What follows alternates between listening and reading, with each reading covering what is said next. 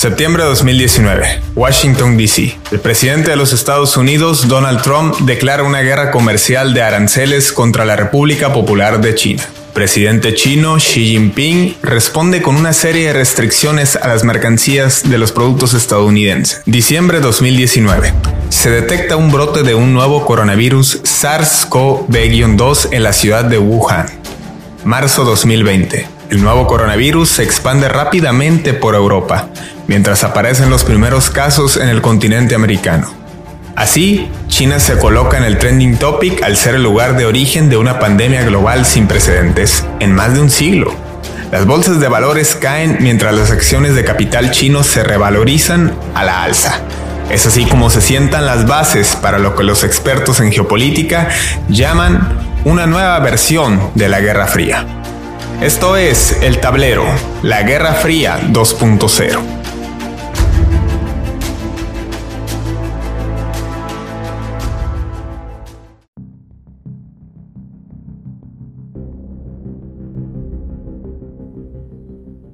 Una nueva marea rosa.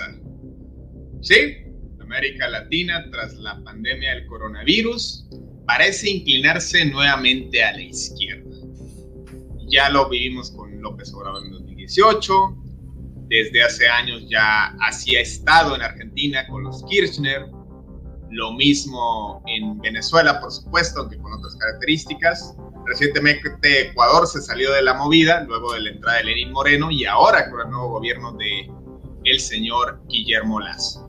Pero las cosas parecen cambiar ahora que Pedro Castillo ha ascendido en Perú, que en Chile va a haber una nueva constitución que se presume cambiaría también de gobierno una vez que salga el gobierno de Sebastián Piñera, y que Brasil, ante el gobierno tambaleante y la pena ajena que ha causado Jair Bolsonaro, también habría de cambiar hacia otro gobierno patrocinado por el expresidente Lula da Silva.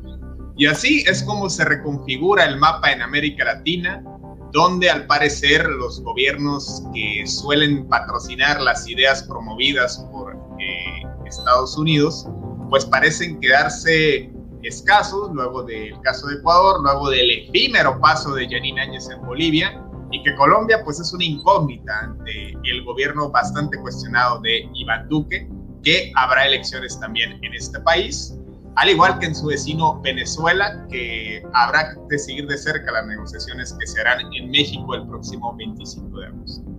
Es así como, sin interferencia de un gobierno externo, como en su momento lo fue la Unión Soviética, América Latina parece cambiar nuevamente en este ciclo que es constante. Cuando ocurre una devastación económica, como la de la pandemia del coronavirus, se puede inclinar hacia un lado o al otro. Pero lo cierto es que esto demuestra que estamos de nueva cuenta en la Guerra Fría 2.0. Gracias por conectarse con nosotros. Les saluda Fidel Gastelum. Voy como de costumbre con el jefe mando. Armando Arjona, ¿cómo te encuentras? Te saludo con gusto. Buenas tardes, Fidel, y un saludo a toda nuestra audiencia. Y hoy vamos a tener un programa muy importante, porque vamos a tener un análisis multidimensional de qué es lo que está pasando en Latinoamérica. Ya estamos viendo cómo han habido cambios muy, pero muy significantes en lo que viene siendo la narrativa de los países en cuestión de qué es lo que quieren. Vamos a remarcar algo. La mayoría de los países de Latinoamérica están cumpliendo ya su bicentenario en lo que viene siendo sus independencias de estos mismos, de dejar de ser colonias a ser países independientes. Todo este tipo de movimientos, incluyendo como el que ha habido en México, pues están trayendo a la alza, pues, que ahora en la actualidad se está haciendo cambios, pero no nomás de independizarse de ser colonias como hace ya 200 años se podía ver, sino el retirarse de los países los cuales están implementando su economía e intereses en estos mismos. Desde las revueltas por parte de los millennials dentro de Colombia, que realmente han traído muchos problemas al gobierno de Iván Duque, al igual que la aparición de estos mismos soldados retirados en Haití, y haciendo paso al mundo de lo que es su mercado de mercenarios, hasta las mismas elecciones que se han visto en Perú, pues con el mismo Pedro Castillo teniendo ya un presidente indígena totalmente autoproclamado marxista, Al igual que los mismos cambios que están viendo en Chile con su nuevo cambio de la Constitución y con el ahora nuevo presidente entrante economista. Que ya detallaremos a profundidad en este programa. Y que bueno, para ello nos acompaña en esta ocasión, y le agradezco que haya aceptado la invitación, al también abogado y pues quien sigue muy de cerca los cambios políticos, no solo en México, sino en América Latina, puesto que nos afectan de alguna u otra manera en la región. Edgar Escutia, gracias por estar en el tablero, te agradezco como siempre. El agradecido soy yo, Fidel, un gusto, un saludo, Armando, Alexis, muy buenos días. Y bueno, de nueva cuenta también tenemos a el señor Alexis Medina, quien también... Pues si algo se especializa es en seguir los cambios que se inclinan a la izquierda. Siguió muy de cerca el caso en Bolivia, que pareció un efecto bola de nieve que afectó a las demás democracias latinoamericanas, dirían algunos.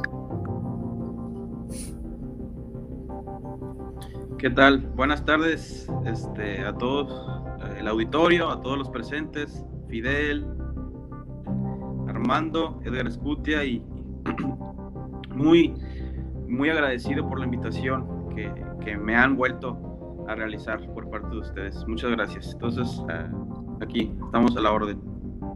Oye, ¿qué tienes en tus manos? ¿Un libro de Mario Vargas Llosa o qué es lo que tienes ahí?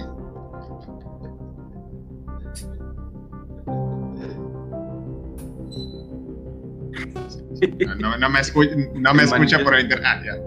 Y lo está sosteniendo. Perfecto. Bueno, a ver, vamos a entrar en serio en el tema, ¿no? Si algo nos caracteriza es que tratamos de no tomar partido, pero lo cierto es que en el continente había una inclinación muy fuerte, porque insistimos, ya el gobierno de Ecuador es el que se sale del renglón en este escenario, puesto que los gobiernos de derecha, por así llamarlo, habían sido muy desgastados. Mauricio Macri en Argentina, con una inflación y una devaluación por los suelos, tuvo que salir apenas hace 2 años. El caso de México, que tras 30 años del llamado modelo neoliberal, pues optó por otro tipo de gobierno. Asimismo, el caso de Perú, que los Fujimori de alguna u otra manera todavía quedaba la huella del expresidente Alberto Fujimori, y ahora su hija pretendía tomar el poder en el país, y ahora pues tenemos a un personaje que ha acaparado los reflectores no solo en América Latina sino en el mundo, puesto que él sí se dice abiertamente marxista-leninista, y que además pues tiene un trasfondo pues que es de reconocerse, un profesor rural de raza indígena, que pues ante su popularidad que ha adquirido, es que logra llamar a las masas en Perú, los estratos sociales más desprotegidos, más desfavorecidos, y bueno, con una mínima ventaja de escasos puntos porcentuales logra el triunfo en las elecciones de Perú, y pues es el caso más reciente. Edgar, ¿cuál fue tu primera reacción al ver el triunfo de Pedro Castillo en una disputa sumamente reñida, y que pues la euforia fue inmediata? Luego el presidente de Bolivia, Luis Arce, López Obrador, no tardaron en felicitarlo y decir, aquí estamos. Y bueno, pues ya hablaremos del papel de la OEA y las reacciones, ¿no? Pues mi primera impresión fue de sorpresa, la verdad, porque el haber visto primero que haya podido pasar a segunda vuelta y con ese margen de diferencia respecto al resto de sus oponentes, pues sí era bastante considerable, y sobre todo también muy interesante ver el hecho de que cómo rompió con el sistema de partidos tradicionales, ¿no? De allá del Perú. Ya en segunda vuelta, pues como ya sabemos, por un muy, muy, muy pequeño margen de décimas, centésimas casi, pues superó a su rival, la 3 veces candidata y 3 veces perdedora Keiko Fujimori, hija de este infame dictador de la década de los 90s que pues es una figura muy controversial en su país, ¿no? Y pues bueno, pues le da un nuevo rostro al gobierno del Perú. La verdad, va a ser muy interesante observar qué tan profundo van a ser los cambios que va a a hacer este señor Pedro Castillo, así que estaremos al pendiente, ¿no? A ver cómo evolucionan los acontecimientos. Armando, recordarás algunas palabras cuando en 2019 asciende Jeanine Áñez al gobierno de Bolivia. Dejaba muy clara su postura acerca de las personas de origen indígena.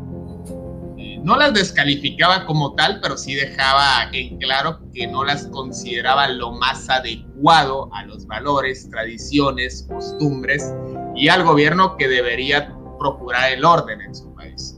Y bueno, lejos de que no pudiera establecer ese orden del que tanto se jactó, pues su vecino asciende un personaje que cumple con todos esos rasgos de los que ella pues se burlaba, por así decirlo. Sí, así es, desde que tomó posesión como presidenta, jugándose en una Biblia, pues se dio hincapié de que realmente todo lo que se había vivido con Evo Morales y su movimiento, pues estaba cambiando, y mucho más cuando empieza a tomar las riendas del país, poniendo posiciones clave dentro del país a sus allegados, cuando posteriormente meses, todos estos mismos que puso fueron investigados por corrupción y encarcelados, inclusive ella misma, que dentro de su misma vivienda se encontró escondida abajo de su cama para ser arrestada por el mal manejo que tuvo respecto de estas mismas aplicaciones dentro de su gobierno. Así que estableció que realmente no era la persona adecuada para poder liderar un país, y sobre todo por las mismas manejo de los recursos naturales de este mismo país. Así que realmente nos pudimos ver que todo lo que se ha llevado a cabo por Luis Arce respecto a la conducción de la implementación de los procesos judiciales en contra de sus allegados, al igual que Jeanine Áñez, pues no han mencionado una represión en contra de ellas mismas, como lo podemos ver esa narrativa en medios como por ejemplo el Pan Am Post, pero realmente está siguiendo el proceso de los procesos judiciales en contra por las cosas que se llevaron a cabo dentro de su administración de ella misma. Pero aquí podemos ver que por ejemplo organismos, por ejemplo la OEA, pues que se expresaron muy expresamente a favor de este movimiento, pues hacen hincapié que realmente había intereses económicos muy fuertes dentro de Bolivia para que sucediera este mismo cambio, y mucho más por las visitas en las cuales inclusive la hija del expresidente Donald Trump, Ivanka Trump, se encontraba en la frontera argentina que comparte con Bolivia, dando un seminario respecto al mismo litio. Así que las intervenciones, al igual que el apoyo expreso de la comunidad internacional, intereses económicos era muy presente en ese país. Bien, ahora yo les quiero preguntar en general, ¿cuáles han sido los fallos de la derecha? O sea, ¿por qué, más allá de la pandemia, qué es lo que ha provocado esta marea rosa, estos cambios que se dan en cadena? Es decir, podríamos decir que antes de 2017, pues había una coalición, por así decirlo, en el que pues, vimos el ascenso de Bolsonaro, el caso de Macri, y se da el cambio en Bolivia, y cuando parecía que se tornaba a la derecha, llega la pandemia y se da un giro hacia la izquierda, y que cada país con sus características, es decir, no vas a comparar la izquierda que se jacta tener en Venezuela con la izquierda que puso Rafael Correa, por ejemplo, ni mucho menos el caso de México, que es un tanto más complejo. Pero ¿cuáles han sido los errores que comparten en común? Porque parecía también que Odebrecht dejó la huella y marcó el camino. Perdón, la pregunta es, ¿los errores de la derecha o de la izquierda? Sí, ¿cuáles han sido los errores de la derecha para que se dé esta marea de la izquierda? Ok, pues yo se lo atribuiría en parte el auge de la izquierda latinoamericana a el fracaso, primero, del experimento neoliberal que derivó en un aumento de la pobreza, la desigualdad, la concentración de la riqueza y, en consecuencia, pues un gran descontento social, ¿no? Y pues son estas precisamente las banderas que la izquierda siempre históricamente ha venido defendiendo. Entonces, cuando esta masa de población descontenta se halla huérfana de por lo menos no ve en su gobierno un líder que pueda resolver estas enormes conmociones sociales que han sufrido, pues se van hacia la izquierda, ¿no? Y por lo regular, pues América Latina tiene una tradición también muy populista, ¿no? De hacerse, de los gobernantes, por lo menos en el discurso, decir que son uno con el pueblo. Entonces, yo creo que esa es una de las principales fallas de la derecha. Su experimento del libre mercado no funcionó. Al contrario, solamente pues impusieron lo que llaman algunos académicos un capitalismo de cuates, ¿no? Esta yo diría distorsión del libre mercado, en donde más que las recompensas o los beneficios del emprendurismo, en lugar de que se vayan hacia los que innoven o hacia los que presenten una mayor producción, en este caso pues se va a ciertos grupos de poder, ¿no? Ciertas personas que están cercanas y coludidas a estas personas cercanas al poder. Yo creo que eso lo citaría como uno de los principales. También otro muy importante de mencionar, yo creo que también es como la derecha, pues también tiene unos históricamente tintes muy autoritarios, ¿no? Lo que vivimos, por ejemplo, en 2019 en Bolivia, que prácticamente no fue otra cosa más que un asalto al poder. Cuando echaron una patada de Jair Morales. ¿Perdón? Un golpe de estado. Sí, claro, o sea, es totalmente ilegítimo y pues bueno, hasta la propia población se lo refrendó en las urnas, ¿no? Cuando eligió a Luis Arce, incluso con un margen mayor al que ya habían elegido a Evo Morales. Digo, también es muy cuestionable el hecho de que Evo Morales haya querido reelegir inconstitucionalmente. Está avalado por su poder judicial de allá de Bolivia, y a pesar de un referéndum que ya le habían dicho que no querían que se reeligiera, pero bueno, ese también es otro error. También en Venezuela han querido derrocar primero a Hugo Chávez en su momento, ahora a Nicolás Maduro, y lo han querido hacer por la fuerza. Yo creo que también ese es un error muy grande de la derecha, ¿no? ¿Te parece que esos intentos impactan en los otros países, decir no queremos esto? Yo creo que sí, sí pudiera haber algo de tomar ese ejemplo y de decir, no, pues no, o sea, nosotros no queremos llegar a ese nivel de polarización y de radicalización de ambos extremos, ¿no?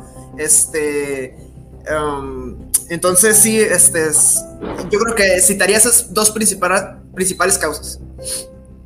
Armando, ¿alguna vez te llegué a comentar que en quién íbamos a creer ahora? ¿En el que habla en nombre de la libertad, o el quien nos habla en nombre de la voluntad del pueblo? Porque lo cierto es que estamos en una etapa que puede ser trascendental, donde estos gobiernos que fueron elegidos producto de un descontento generado por una derecha que no atendió las necesidades sociales de los grupos más desfavorecidos, pues es trascendental en el sentido de que hubo una expectativa muy alta cuando asciende López Obrador, cuando asciende el nuevo gobierno en Argentina, bueno, el que de nuevo no tenía mucho, porque a fin de cuentas pues era de la familia que había gobernado antes, y pues ahora con Pedro Castillo también la expectación, el caso de Bolivia que retorna el poder, aunque bajo la figura de otro gobernante, y pues ya sabemos la situación de las protestas en Colombia, que todo indica que va a haber un cambio hacia la izquierda. No sabemos si mesurada o extrema, porque también sería un desastre pensar que el partido de las FARC ascendiera al poder. Todos los cambios que hemos visto en Latinoamérica son fuertes, abriendo paso a que realmente cambios sociales pues emerjan. El ejemplo perfecto sería lo que está viviendo en Ecuador. Tenemos a un presidente que tiene un corte neoliberal, banquero, de cierta manera lo que apuntaba el Financial Times o The Economist en su elección, pues puede dar a entender que los intereses occidentales pues estaban muy bien refirmados con ese presidente. Pero ¿qué es lo que se topa? Que la mayoría del Congreso está siendo liderada por un partido indígena. Así que ahí se puede constatar el contraste de que realmente él, como siendo ejecutivo de su país, sí es cierto que es el representante, pero al momento de querer imponer a lo que es el Congreso, pues va a tener un congreso el cual está alineado a lo que viene siendo la misma izquierda. Así que ese tipo de cambios, por ejemplo en este país, pues que tenemos a un presidente de este tipo, al igual que el presidente entrante de Chile, que también está ahí en el mismo corte neoliberal, pues va a dejar a esos dos países, ahora sí, reclagados solamente a esta misma ideología. En Chile ya están cambiando, van a cambiar la constitución, algo sin precedentes, un sufragio, una consulta, un referéndum, ya está muy trillada la consulta aquí, ¿no? Un referéndum para cambiar la constitución que pues se contrapone a los intereses del presidente que comenta, Sebastián Piñera.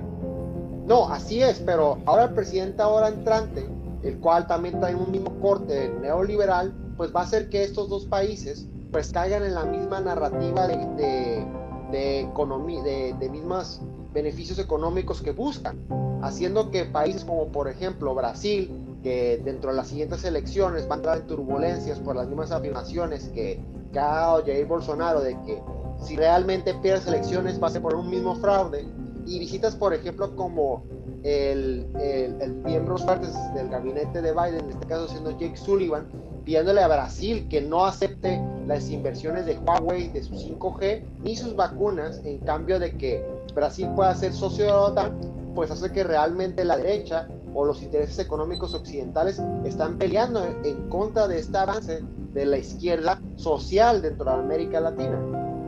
Que ya comentaremos de eso, porque sin duda me parece que el papel de China y las vacunas es todo un tema que sin duda habrá de fortalecer o de caer a esta marea izquierdista. Alexis, me gustaría preguntarte, primero, ¿cuál traición te sorprendió más? Hablando en el caso años atrás de cuando deja el poder Rafael Correa en Ecuador y asciende Lenin Moreno, o la traición de Luis Almagro en el caso de Uruguay, y si esto podría ocurrir con Luis Arce en Bolivia, entendiendo que tiene este pensamiento de progresista, pero a fin de cuentas es un economista que sabe bastante de neoliberalismo. Pues, la pregunta es, ¿cuál traición duele más? No, pues muy complicada medir cuál de esas medidas que han tomado los presidentes que se han dicho sea de izquierda duele más, ¿no?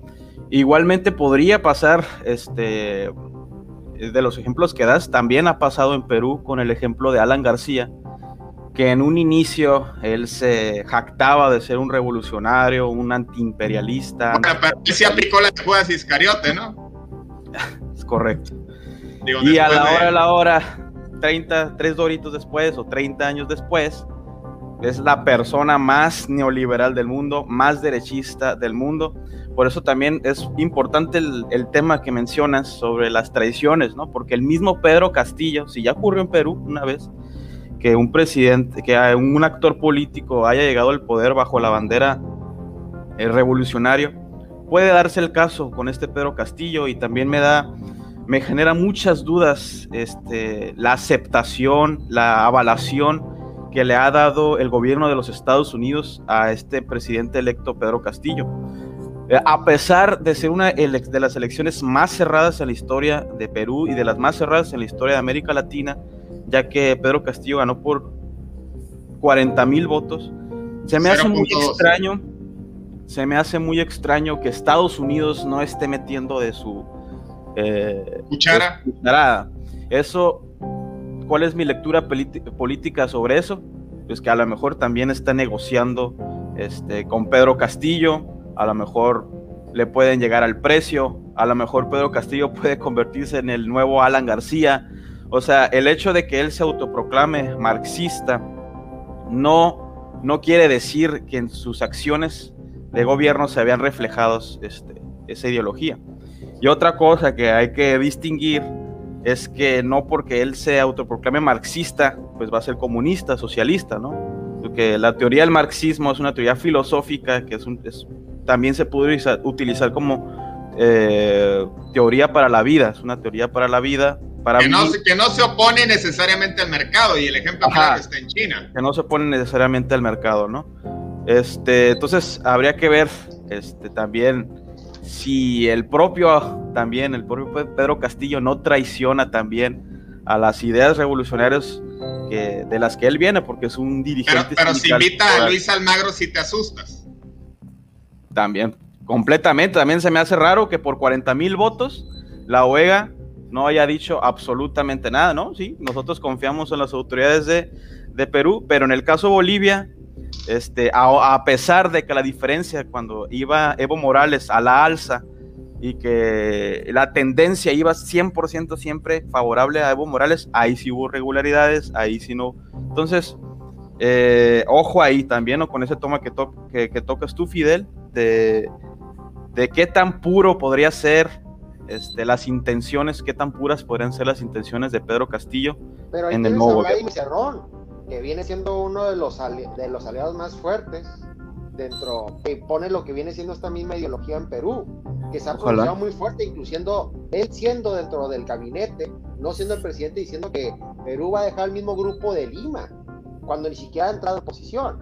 Sí, así sí, sí, sí. De cierta manera, ves eso y luego ves la población que está sumamente dividida en cuestiones de que realmente ellos deberían estar en el poder o no, así que puede ser un hincapié o poner a la balanza a la par, que pues realmente sí hay una intervención de negociación o realmente sí quieren hacer los cambios que están produciendo ellos mismos.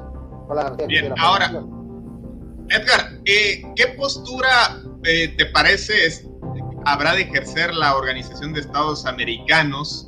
Que de hecho no estoy seguro si ya Luis Almagro ya nada más le queda este año, y será interesante si hay un cambio en la presidencia de este organismo. ¿Qué postura te parece que habrá de ejercer ahora que pues todos los gobiernos de la región se están volcando hacia la izquierda? Ok, pues yo creo que la OEA, como todo organismo, va a buscar de alguna manera su supervivencia, ¿no? Y no perder su relevancia. Yo creo que es muy justificado el reclamo que hace. Ahorita que es su relevancia, también llama la atención lo que dijo hace una semana López Obrador, el planteando una posible unión latinoamericana que no esté apegada a ciertos intereses, ¿no? Sí, claro. Mira, tipo el estilo de la Unión Europea, pero me parece demasiado aventurado. Ajá, sí, claro, porque el nivel de integración de la Unión Europea pues ya es muy avanzado, ¿no? Pero no creo que en Hungría opine lo mismo, pero bueno. Ajá. Bueno, pero mira, todo el que ha leído tan siquiera un poquito, se ha documentado un poquito de la historia de la relación de Estados Unidos con América Latina, sabe que la OEA es un instrumento de Washington prácticamente para impulsar su propia política exterior, ¿no? Y yo creo que pues en sus inicios, después de la Segunda Guerra Mundial, pues nadie se quejaba de esto porque prácticamente la gran mayoría de los gobiernos de América Latina los imponía a Estados Unidos, ¿no? A través de su patrocinio a movimientos contrarrevolucionarios y su patrocinio pues a estas dictaduras militares a través de la Operación Cóndor. Entonces, ahora que se podría decir que ya están surgiendo gobiernos que no vienen de estos antecedentes, pues ahora sí, con muy justa razón, pues está replanteando, ¿no?, este organismo. Yo creo que la OEA lo más seguro es que va a buscar reformarse si es que quiere sobrevivir, y va a intentar ser pues que tiene más inclusivo. Yo creo que por ejemplo se debería de replantear, por ejemplo, dónde está su sede, porque para empezar, desde su sede pues ya nos da una sospecha de a quién le responden, ¿verdad? ¿No? El mínimo que la pongan en Canadá, ¿no? Digo, para que pues, no se vayan tan lejos. Pues, ajá, pudiera ser, pero hay quien todavía como Canadá no México, es latinoamericano. Perfecto. Si es que quieren continuar con su existencia. Es el lugar más equilibrado que podría. Ajá. Pues sí, pero bueno, sí, pero definitivamente se tiene que replantear muchas cosas sobre la OEA, ¿no? Yo no estaría incluso en contra de que de plano se elimine este organismo y se funde uno nuevo, pero ahora sí con... Que para eso existe la CELAC, ¿no? Que realmente pues no tiene mucha relevancia. Sí, pero y ese excluye a lo que es Estados Unidos y Canadá. Entonces, pues habría que ver, ¿no? Habría que ver. Armando, me llama la atención lo que comenta Alexis del apoyo parcial de Estados Unidos ahora al gobierno de Pedro Castillo. es parte de la agenda de Joe Biden de decir, ¿saben qué? Ya estuvo de injerencia, ¿sabes qué? Lo de Venezuela que se arreglen allá en México, no me importa lo que pasa en Afganistán, Rusia te encargo a Siria, me voy a ocupar de asuntos internos y de mis broncas con China, ¿o hay algo más? ¿Veremos mercenarios colombianos en otros países aparte de Haití? Hablando en una síntesis muy corta, Estados Unidos ya no quiere tener presencia en Medio Oriente como la ha tenido en sus últimos años. Se murió la doctrina Monroe. Ya no tiene la presión ahí. Las imágenes que estamos viendo de la retirada son bajadas, nos recuerda lo que pasó en Saigón en los 70s de Vietnam. Y pues ahorita en la actualidad se está enfocando en el mar sur de China y muy sobre todo lo que está pasando en Latinoamérica, pero mucho más, y voy a hacer hincapié a esto, que es realmente nada sonado en lo que está pasando aquí en México. ¿Qué es lo que está haciendo este gobernador electo de Sonora, a Durazo, poniendo a la ex embajadora de Estados Unidos en México, Roberta Jacobson, dentro de su gabinete para inversiones, para traer inversiones, haciendo hincapié a tener... Ah, caray, ahora acá hablamos de traiciones. ¿Ya están traicionando al López Obradorismo o cómo? Vamos a entender algo. No es todavía es gobernador electo, está poniendo a la ex embajadora para ver las inversiones y está visitando ya empresas dentro de Estados Unidos, las cuales desarrollan baterías. Todo esto haciendo la conexión con el litio. Y para entender este mismo, vamos a ver quién es Roberta Jacobson. O sea, tenemos a ella que tiene un enlace directo con lo que viene siendo Albright Stonebridge, que es este grupo de intereses demócratas, los cuales están muy implementados en el complejo militar, principalmente, ya que tiene una relación muy directa con el cónsul del Atlántico y sobre todo con esta red de relaciones económicas afines. Estoy hablando de lo que viene siendo la misma banca Rocha involucrada en estas mismas intenciones económicas, y sobre todo este clan demócrata, la cual ha impulsado la retórica rusófoba que ha implementado Berechinsky, que es la misma dogma que ha impulsado las mismas partidarios, que en eso viene siendo Obama, Clinton y ahora pues Biden, que se puede aplicar ahora aquí en México por cuestiones económicas del mismo litio que se está aquí manejando aquí mismo. Así que realmente ver que Estados Unidos no quiere tener ya injerencia con lo que viene siendo en Bolivia con el litio, y ahora viendo ese tipo de estragos que se pueden causar aquí en México por la implementación de esta ex embajadora en Sonora, en nuestro litio de Sonora, pues hace ver que realmente ya tiene lo que viene siendo el litio que han estado buscando, que es el depósito de litio que se encuentra en Sonora de Huachi. Bacanora. Es uno de los más grandes, exactamente. Así que realmente esa es una área la cual se tiene que observar muy tajantemente, porque son intereses desde el Atlantic Council hasta el mismo Banco Mundial, y toda la gente que representa estos mismos organismos vienen siendo gente la cual está muy apegada al mismo Pentágono o fuerzas de defensa estadounidense.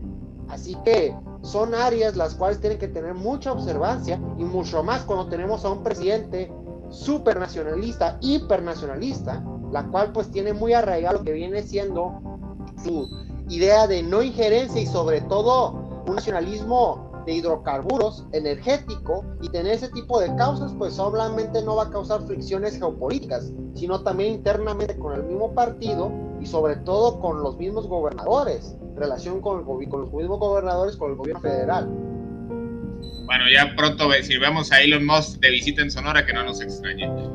Alexis, ahora quedan dos fichitas en el tablero, Colombia y la otra es Brasil.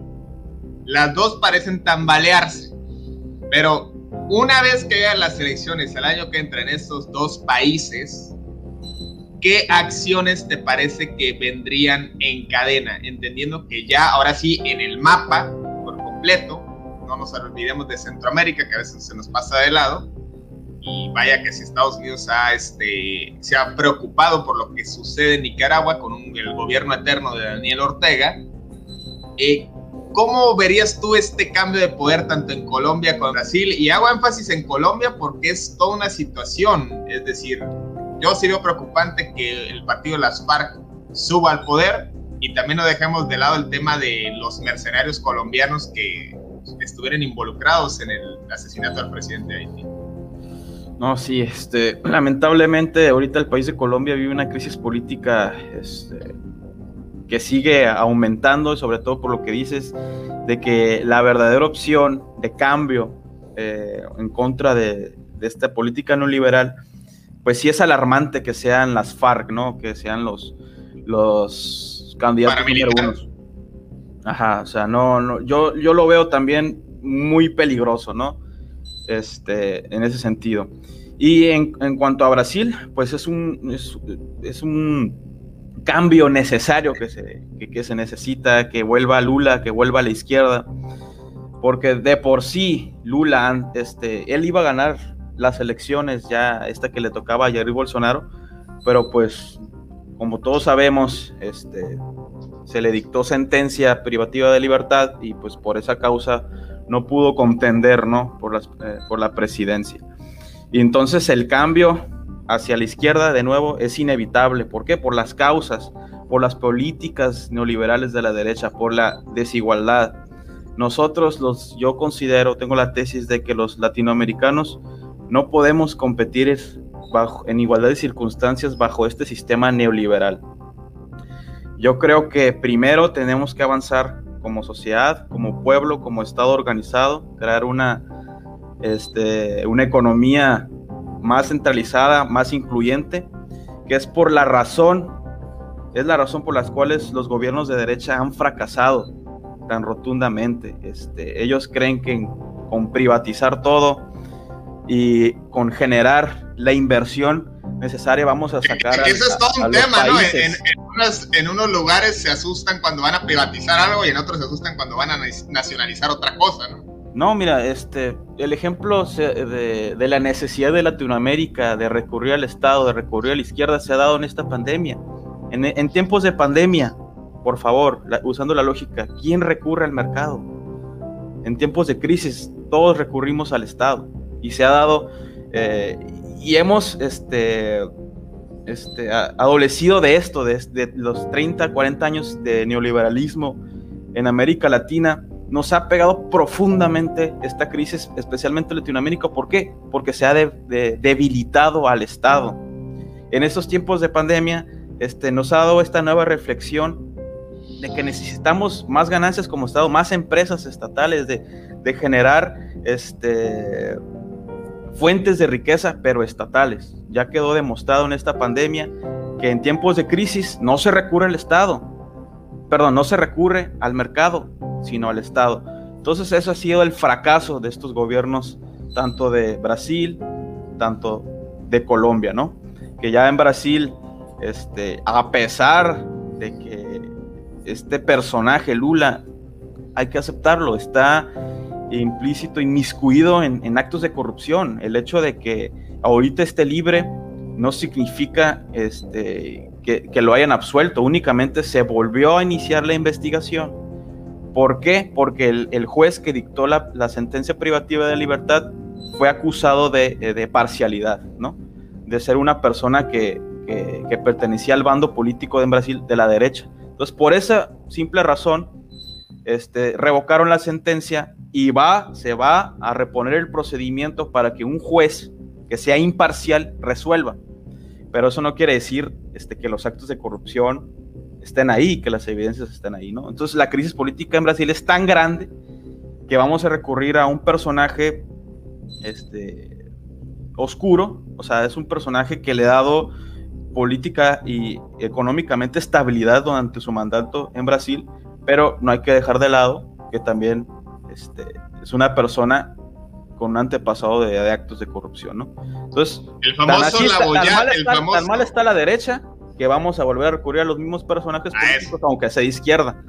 Yo apostaría, claro que por la izquierda, pero por personas nuevas, por personas que entiendan más este siglo. A eso iba mi siguiente pregunta, y voy contigo, Edgar. ¿No sería aventurado un Lula da Silva en 2021, a sus 70 años, en un escenario completamente diferente a 2003, hace ya casi 20 años cuando toma el poder? 8 años de estabilidad, de crecimiento económico para Brasil, de una distribución de riqueza satisfactoria para los amplios sectores. Llega Dilma Rousseff, ocurre toda clase de actos de corrupción. Lo mismo ahora con Jair Bolsonaro que con otros socios. ¿No sería demasiado aventurado pensar en Lula da Silva? ¿No hay otra cara que realmente pueda figurar en Brasil? Así como no hay otra cara que pueda figurar en Colombia en tener que recurrir a las FARC. Yo diría que no. Yo diría, ¿cuántos años tenía Trump cuando asumió la presidencia? ¿Cuántos tiene Joe Biden? Sí, pero las segundas partes no son buenas. Donald Trump iba por su primer intento. Bueno, sí, pero aún así, Trump cuando asumió su primer mandato, él ya era el presidente. Las terceras son mejores, ¿eh? ¿Perdón? ¿Eh? Las terceras son mejores, ¿eh? Las terceras son mejores. Bueno, pero estamos hablando de administraciones, no de candidaturas. Sí, claro, bueno... Yo, bueno, la edad no la veo como un impedimento, ¿no? Para que llegue. Está todavía mucho más joven que otros jefes de estado que han sido todavía incluso a sus 80s, han llegado a la... Biden. Entonces, bueno, ese no. Yo creo que más por el lado de sus escándalos de corrupción, ahí sí pudiera afectarle más. Pero sí, Lula yo creo que aún conserva cierto grado de simpatía en la población, tanto en Brasil y en el resto de América Latina. Y se le recuerda muy bien por esas cruzadas que contra el hambre que después le quiso copiar aquí Peña Nieto y no le salió tan bien. Bueno. Pero sí, es una figura, yo creo que muy reconocida y de las más respetadas de lo que queda dentro de Brasil. Yo, en lo personal, sin conocer mucho, muy de fondo la política de Brasil, yo sí le apostaría a él, y pues las encuestas ya lo reflejan, ¿no? Entonces, yo creo que sí tiene posibilidades reales. ¿Y en Colombia nos vamos a las FARC o qué hacemos? Bueno, en Colombia ya había un candidato las elecciones pasadas, no sé si me pueden recordar el nombre, pero que no estuvo tan lejos de triunfar sobre Duque. Sí, el candidato de Juan Manuel Santos, porque Duque pues quería poner a Juan Manuel Santos. Duque, ajá, no, Duque creo que es cercano a Álvaro Uribe, ¿no? Porque tengo entendido que muy cercano. Santos y Uribe, hubo un rompimiento ahí dentro de la derecha colombiana, ¿no? Bueno, pero... Ese es el Felipe Calderón de Colombia. Hasta los mismos lentes usan. Sí, claro, ajá. Sí. Entonces, Ya sabía que no te la ibas a guardar esa. Entonces, bueno, Colombia yo creo que es un caso un poquito extraordinario porque mientras todos sus vecinos de Sudamérica prácticamente, por lo menos los hispanohablantes ya todos han tenido gobiernos de izquierda, nada más Colombia es el que ha mantenido un largo periodo de neoliberalismo sin conocer, un poquito como aquí en México, ¿no? Que desde los 80s prácticamente no se conocía otro modelo económico, pero yo creo que la historia, mira, ya ves que nos decía Hegel, esta lección que nos decía de que la historia es pendular, ¿no? Suele oscilar de un extremo a otro, y yo creo que tarde o temprano, pues va a terminar pasando en Colombia como pasó en México, se va a ir de un extremo que es la derecha a la izquierda, y quizás en unas décadas después de vuelta. Entonces, yo creo que ya no tarda en que la gente, sobre todo estas últimas protestas por una reforma fiscal que hubo en Colombia, nos refleja que ya hay un descontento y un resentimiento muy acumulado, ¿no? Y eso es combustible que tarde o temprano va a estallar. Muy bien. Armando, hemos seguido de cerca la campaña, y hablo de vacunación, ya si le quieren poner campaña de propaganda, pues que se lo ponga quien quiera, pero la campaña de vacunación de China. En Sudamérica, más que en México, la relación de China con Sudamérica ha sido mucho más fuerte, entendiendo que en México el gobierno de Peña Nieto pues dio muy pocos espacios para el gobierno de Xi Jinping. ¿Puede ser un factor determinante la influencia que está ejerciendo China para fortalecer estos gobiernos de izquierda que han recurrido a la ayuda del gobierno de China? Pues... volviendo al caso de Jair Bolsonaro, lo que hizo Jake Sullivan... Bueno, quitando a Jair Bolsonaro, porque ya sabemos que él come del otro pastel, ¿no? No, exactamente, pero en base a esto mismo, las declaraciones que dijo Jake Sullivan para poder continuar el apoyo de Estados Unidos en Brasil fue lo de decirle a Huawei que se fuera con su inversión del 5G y sobre todo que se alejara de las inversiones chinas. en lo que se ve en el puerto de Ushuaia. Que viene si quiere 5G, que le eche un fonazo a Carlos Slim, ¿no? Ya nos van a poner 5G aquí. Ya con su compañía está claro. Exactamente. Y sobre todo esta misma set de cosas de qué hacer y qué no hacer respecto a la influencia de China. Así que realmente la inversión que ha tenido China en Latinoamérica y en el mundo en general, pues por la misma ruta de la seda que ha creado, pues ha hecho que pues tenga unas fuertes inversiones y sobre todo una fuerte entrada de un futuro en el cual pues China ha implementado en sus socios pues que realmente no le interesa tener una injerencia en su política.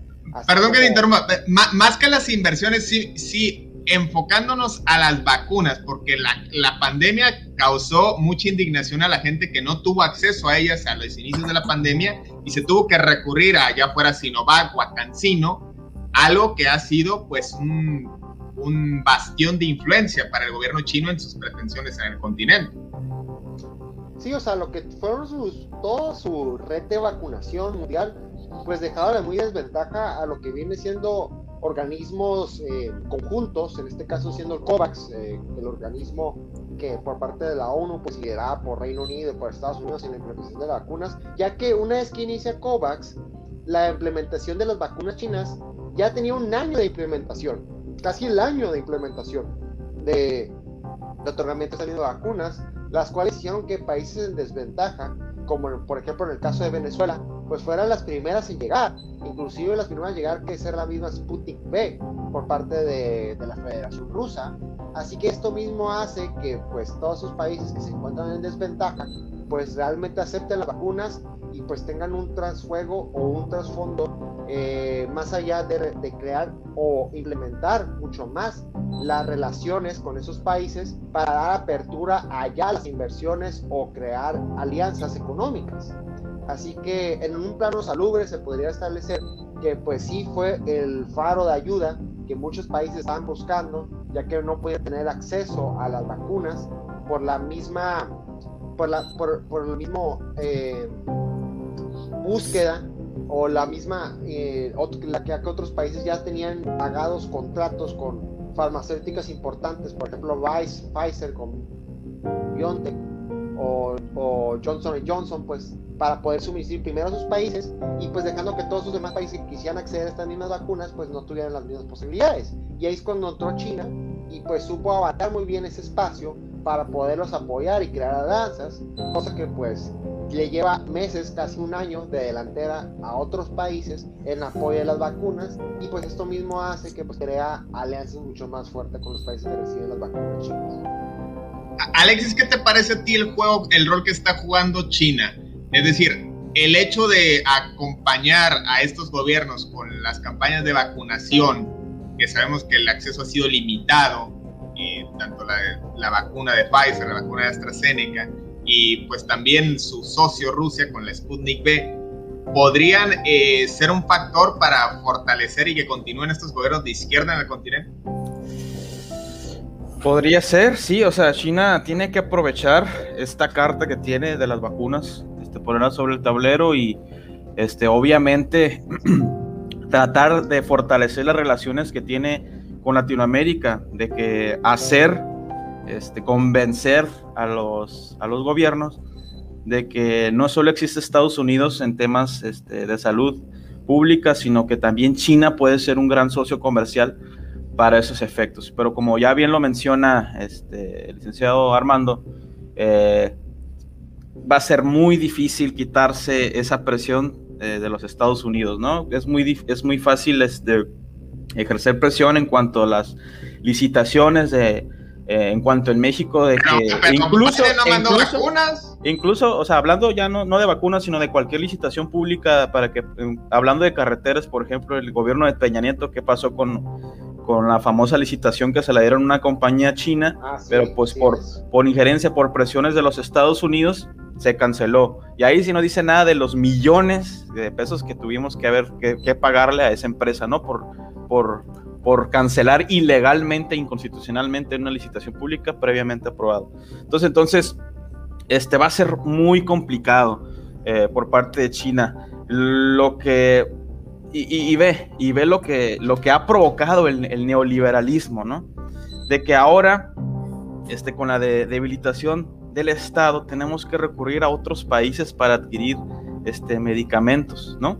Siendo que ya se habían cerrado previamente laboratorios estatales, que cada vez se han ido más cerrando. Y fíjate en el mundo quiénes son los países que no tienen cero dependencia internacional en cuanto a vacunas. Son Rusia, China y Cuba, obviamente Estados Unidos, Reino Unido y Cuba.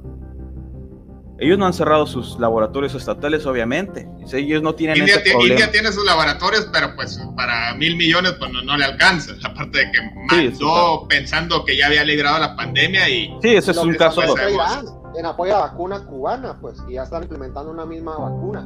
O sea, eso es otro problema, ¿no? Que hay que, quisiera recalcar, ¿no? De los 30 años que ha habido en México de neoliberalismo, se ha desatendido totalmente a los laboratorios estatales, a la ciencia, a la tecnología, y ven el problema en el que estamos. Igual en Latinoamérica, ¿no? Que es el mismo problema.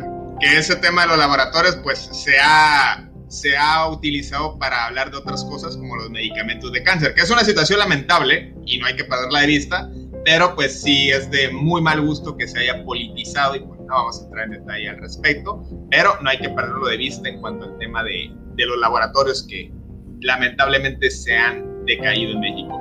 Edgar, ¿te parece a ti que las vacunas van a jugar un rol fundamental para que estos gobiernos se sostengan independientemente de las futuras elecciones?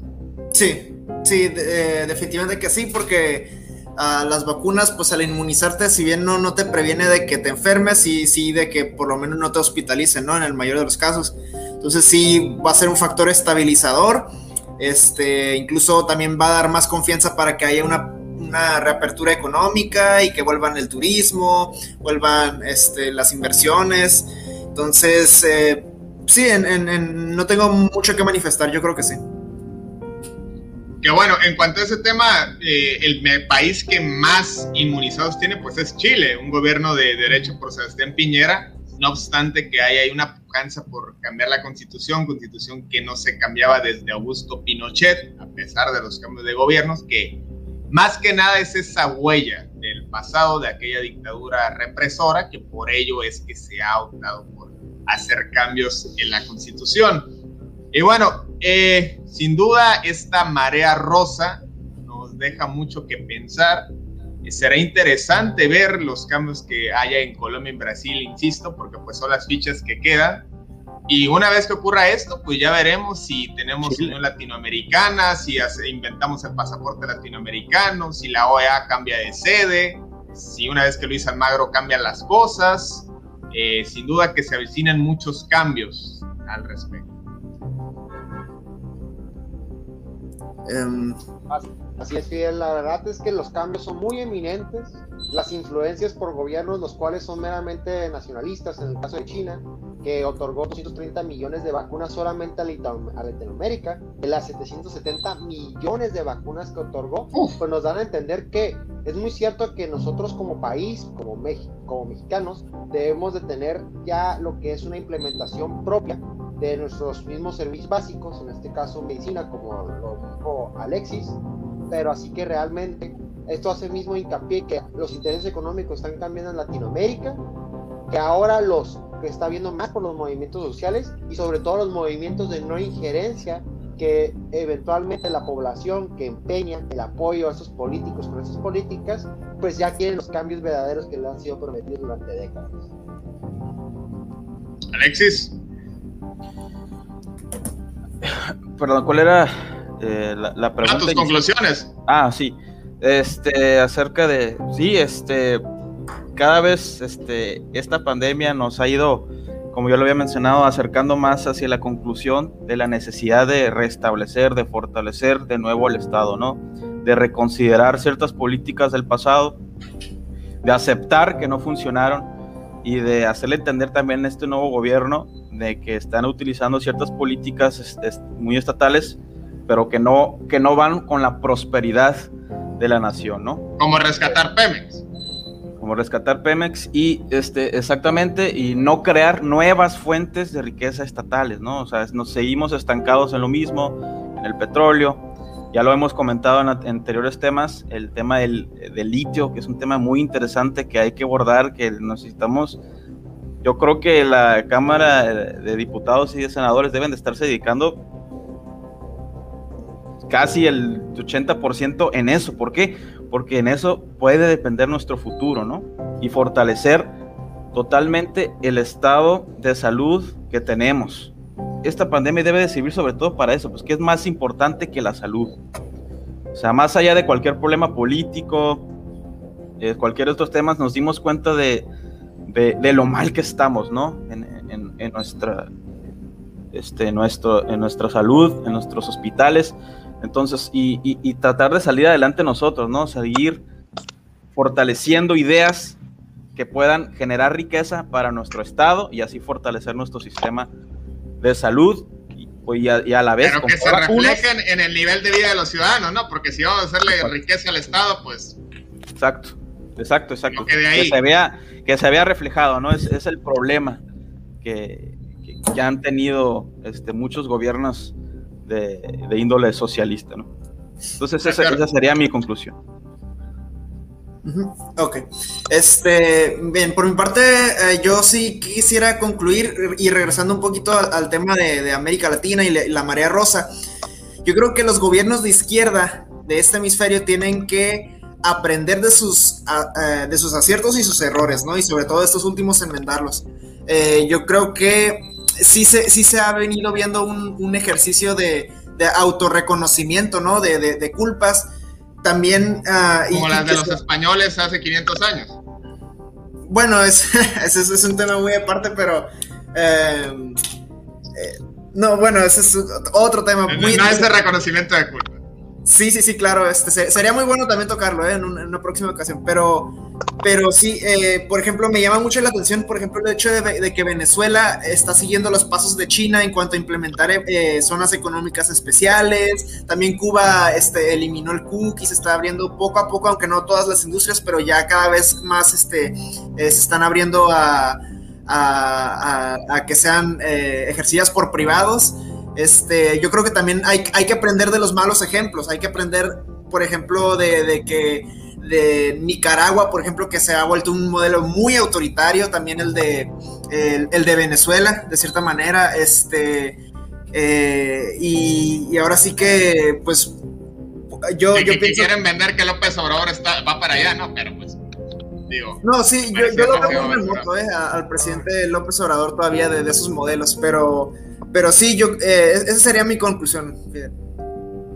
Bueno, pues lo cierto es que de una u otra manera esto va a cambiar para el año siguiente.